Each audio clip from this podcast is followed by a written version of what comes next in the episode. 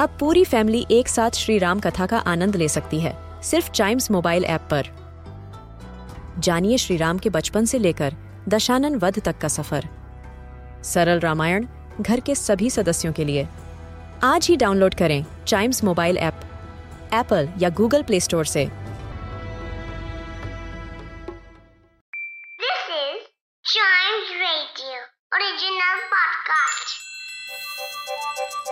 हर दिन की एक कहानी होती है। कुछ ऐसी बातें जो उस दिन को बना देती हैं हिस्ट्री का हिस्सा।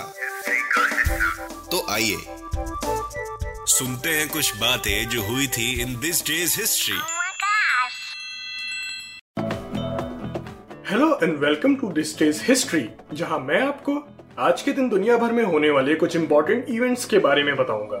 तो चलिए शुरू करते हैं।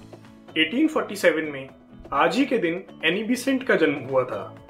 एनी बिसेंट एक famous Indian freedom fighter social worker women right activist writer और थियोसोफिस्ट थी।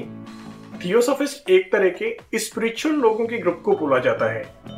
जन्म लंदन में होने के बाद भी एनी बिसेंट को भारत से इतना प्यार था कि एक बार यहाँ आने के बाद उन्होंने कभी वापस मुड़ के नहीं देखा। वह भारत में ही रहने लगी और उन्होंने भारत के लिए ही खुद को समर्पित कर दिया। इसके अलावा 1953 में मद्रास प्रेसिडेंसी से तेलुगु लैंग्वेज बोलने वाले हिस्सों को अलग करके आंध्र प्रदेश बनाया गया था। तेलुगु बोलने वाले लोगों ने अपने अलग प्रदेश की डिमांड पूरी होने के लिए एक लंबा स्ट्रगल किया था। इसके अलावा, आज ही के दिन 1956 में metric system of weights and measurement को इंडियन पार्लियामेंट में अडॉप्ट कर लिया गया।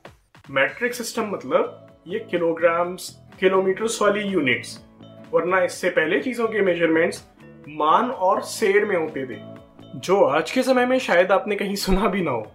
इसके अलावा, आज ही के दिन 1971 में फ्लोरिडा यूनाइटेड स्टेट्स में वॉल्ट डिज्नी वर्ल्ड ओपन हुआ।